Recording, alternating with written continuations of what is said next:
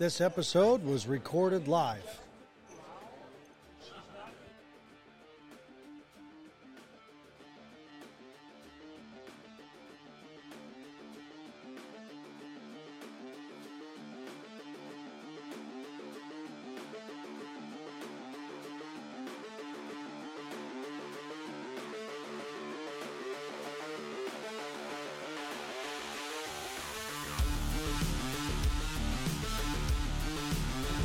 Live from the ICAAD conference in London, this is Aaron Huey. Welcome to Beyond Risk and back.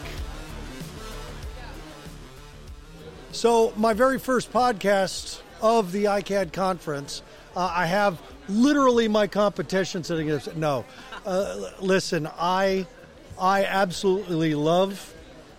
Her name is Erin. So I love Erin. I love myself. I love Erin.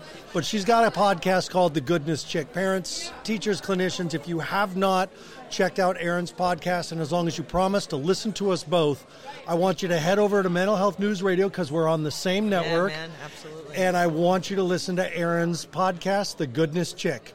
Uh, she's phenomenal. Uh, she was a loving sponsor of Fire Mountain Residential Treatment Center for a short bit, uh, giving it a check out. Um, and uh, I have her here. I'm here, baby. Right here on Beyond Risk and back in London. The first time we get face to face, we're here in London. Yes, we are. Yeah, I'm excited. I said it was one of my kind of uh, to dos was definitely to, for us to get to meet, and being connected with the Mental Health News Radio Network is uh, definitely a plus. Perfect. Okay, so you and I work with parents, we work with teachers, we work with clinicians. Um, I let's start this whole thing, knowing that this whole series is are the experts and all the all the brilliance that we get to meet and be around and interview at these conferences. Let's talk about exactly what parents need to know. Let's start with your four, three, or five best tips in all the years of podcasting that you've done for parents. For parents in particular, Yeah. I, I say one of my first is be involved, um, eyes open, ears open. I think we're in a whole different um, kind of culture. I just got out of a workshop talking about social media addiction. It's so easy to turn a blind eye, and my kid wouldn't do this, and my kid. Well, the first of all, we have people coming after our kids Right. in terms of trying to get them kind of hooked on all these different things. The and- and technology is designed, mad. yeah. It is designed, and and it's being involved, keeping our kids engaged, knowing what's going on, being when it comes to their social media, uh, what they're involved in social media wise. I I think it's so critical and so important. Um, on the end of addiction, I think one of the things that I, I talk about all the time is being honest and transparent with our kids when it comes to family history with addiction. Uh, I think it's something we can be uncomfortable with as parents sometimes, but we cannot be uncomfortable because we're then setting our kids up for uneven ground. That's a that's a tough one because parents go back and forth on that one, uh, and I've seen parents say things like, you know, I want to be honest with my kid about my past. I'm afraid that my kid's going to see my past as an excuse Right. because I turned out okay, so my kid can say, well, why can't I use? If you I think it's on how that it, it it's how we relay that. If Right. it's glorifying, and I understand every Yeah, single yeah, situation yeah. is different, but saying, listen, we're sitting down, and wh- however you want to get in depth with it is up to you, but it can be personal without being personal. Listen, there, we have a family history. You know what, what, whoever it is, and it's it's you know, it's empowering our kids to know being the choices you make are so important and and if there's a family history, there is a higher likelihood for if when, if you experiment of developing an addiction. Um, and so I, I think it absolutely is individualized. The parent makes the decision in terms of how in depth you want to get or not in depth. I, I you know, and obviously that's your decision as a parent. But I think that's one of the components: being involved um, and keeping our kids stimulated in a healthy way. I believe we were made to have highs in life. Natural highs is what I focus on a lot. We have so many kids that are just stagnant don't have that stoke is what I call it that high and I think when we miss that we we seek out highs in other ways Yeah, both both Harvard and Stanford have have pointed out that one of the biggest risks is those hours between three o'clock and seven o'clock.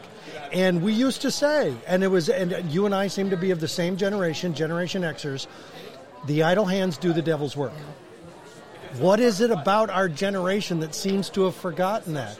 Because to all of your points you have made so far, when you talk about being involved, we talk about uh, uh, the stimulation piece, the last piece that you're talking about, being honest about the past. What is it about the our generation, Generation Xers, who've got the parents who are teens right now, who seem to have forgotten you got to be able to do something after school. You got to have family dinners. You got to know your kids' friends' parents. You've got to have honest, real, authentic conversations about what's really going on in brain chemistry with drugs, alcohol, addiction.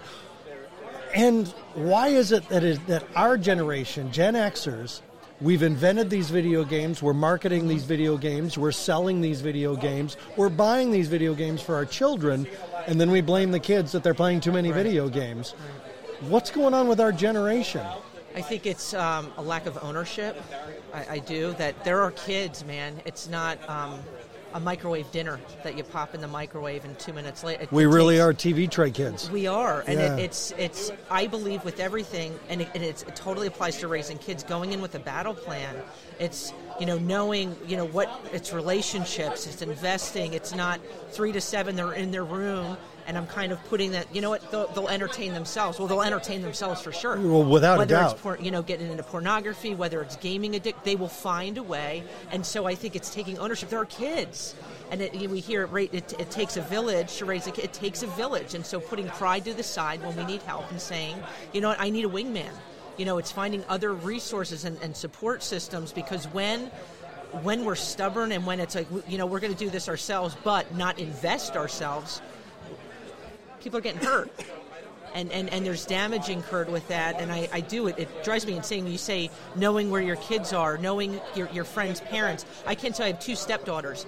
How many times I had conversations with people that thought I was a weirdo. Oh. Where it was, I'm making a phone call. There's prom, right? The kids yeah. are all going to prom house, and you're um, calling. My parents. kid's not going. You know, are there going to be parents of it, uh, present? Well, no, they're kids. It's the best weekend of their lives. Are you insane? Right. Are you? So there's this was, lack of, of, of oh my gosh, just what happened to being that parent? Like I coach I coach parents saying be that parent. Yeah, be, that be parent. the parent who doesn't give your kid a cell phone at 12. Mm-hmm. Be the parent who when you hear that somebody is doing drugs at the school, call that kid's parents. When you hear about bullying, you call the school and you advocate. Like I don't get it. I thought our generation was going to be the generation that said we're going to do things differently. We're not going to hold our tongue. And that but seems it's this. To... It's this. It's not my problem. Yeah. And how many times have you heard that? That's not my issue. Well, that's bullcrap. Uh, because it is. We're raising our kids together. That kid that you're, you know, how many times have you heard parents say, say, "Well, I know that kid who's who's dealing, or that kid, my kid's getting, you know, those pills from, or this kid who's, you know, leaving the house at night right. and is as you know, whatever they're doing. And it's listen, it's not it's not what, what we you know snitching. It's we're we're helping and I think it's it's changing our phrase words where I'm not going to snitch. Well, you know what? That's lame and that's weak.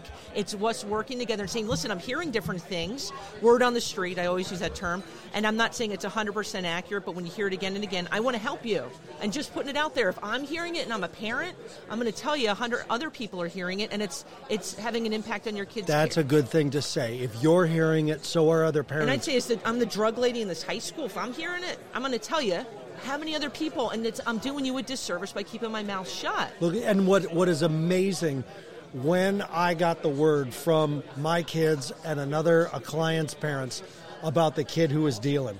When I called that parent, when I called that kid's parent, I was screamed at.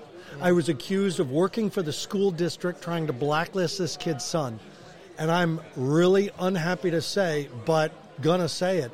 That kid ended up murdering one of the graduates from my program uh, while he was on LSA at a party. Like, and I was the parent who contacted, and I I know that embarrassed my kids.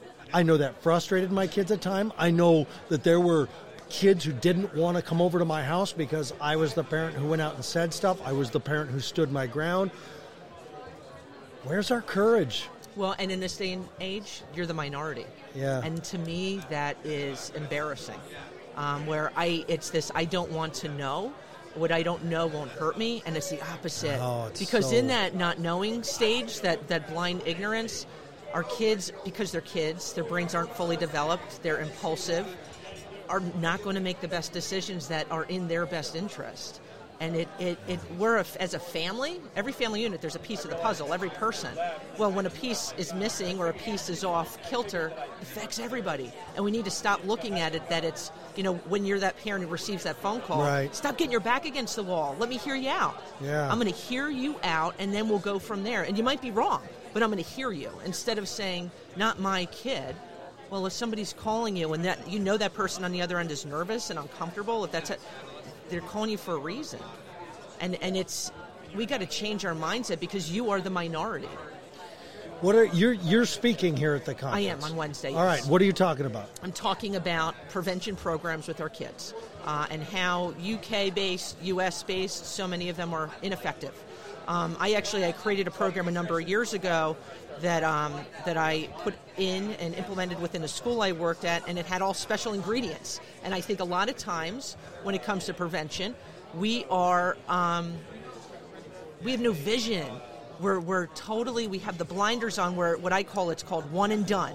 I'm going to come and talk to your high school, And I'm out. the administration has no plan. Well, they're going to come and change lives, and then that person leaves, Leaves. and picks up their coffee and hops on a plane, and those kids have been jarred, and, and oh my gosh, that impacted me. And then it's Friday night, and I'm playing beer pong, Right. You know, or I'm snorting a light, whatever. There's nothing that sticks. but when it's it's an ongoing plan, right? Because it's a battle plan, Right. and it's okay we're not looking at just talking to these kids and we're not using statistics we're engaging with them right and it's about relationships and it's about community service and it's about getting stoked and high about life in healthy ways and we provide that for them it has it, it has unlimited benefits that impacts their character man and it's lifelong not just well in eighth grade and ninth grade we want to no it's forever because It's those kids are part of our community man and so if we get them hooked on life, right? I know that sounds extremely cheesy, but it's true. We have so many kids not living, and so that's what I'm talking about on Wednesday. And I'm really, really, really pumped because it's something I'm passionate about, and I think we're losing kids, not just physically but emotionally, that don't believe in themselves. Let's get them. And it's it's a plan, and it takes time, and it takes time and investment, just like parenting Yeah. right? And we go the easy way out with so many things right now because it's it's just we're impatient, you know. Okay, I'm we're we're wrapping around the end here for my lit, these these little shows here. I want everybody to to listen to you, follow you. I, I, I've just been through your website, your coaching programs, your videos. You got a lot going on. a lot going on. And, So- and the thing is, I look at us, right? Because I, I just admire what you do. Your heart. you. It's not competition. I feel No, like no, it's this. not. It's it's layering the Yeah. goodness, man. Right? You you. I feel like when we surround our people, we put things in our our ears, right? That are positive. It's stacking it, man. It's getting stronger. We're we're. That's what it's about. You're right, and the, the truth be told, and this is the hard truth. When people ask, "Hey, how's the facility doing? How's business?" What do I say? It's great. Tons of kids are messed up. Tons of families are struggling. Like there, there's no competition because unfortunately there's enough struggling for all of us to get out there and help. Which is yeah, it's heartbreaking, but it's help. It's Yes, help mode. It's it help is mode. help mode. So help mode time. How are you going to get parents to find you? What, what are they looking for? Looking goodnesschick.com um, and all things social media. I'm goodness chick. okay, goodness chick. Yeah. Facebook, Pinterest, Yep. Instagram. Instagram, Twitter. I'm, I'm weak on the Twitter front, but you know, I, I Yeah. you know, you try it. But goodnesschick.com and on my and the podcast through the Mental Health News Radio Network. Yeah, great. Um, radio. Hey, Kristen, how's it going, yeah, Boss. Goddess? Yeah. the woman. um, you know, which I'm, I'm proud, you know, as you are to be a part of. So proud. um, but yeah, that's that's where I'm at. And, Okay. and check it out. And the videos. And the videos. Yeah. now, yeah. talk about your coaching program real quick. I do coaching, um, parent coaching. I do coaching, life coaching. Um, that it's just about learning how to live your fullest life um, as parents. I am a big believer that sometimes we, we man, we can lose our identity. Um, we can suffer at our own mental health, and so it's you know raising kids in a way that we don't lose our identity and, and empower ourselves and our kids at the same time. And I think that's a beautiful thing. Nice. All right, let's not wait until Helsinki, Germany, or whatever to get together and do a couple uh, collaboration yeah, shows. Yeah, I, I'm, I'm on board, man. All So, right, Erin, Erin. Lawler, this is the Goodness Chick.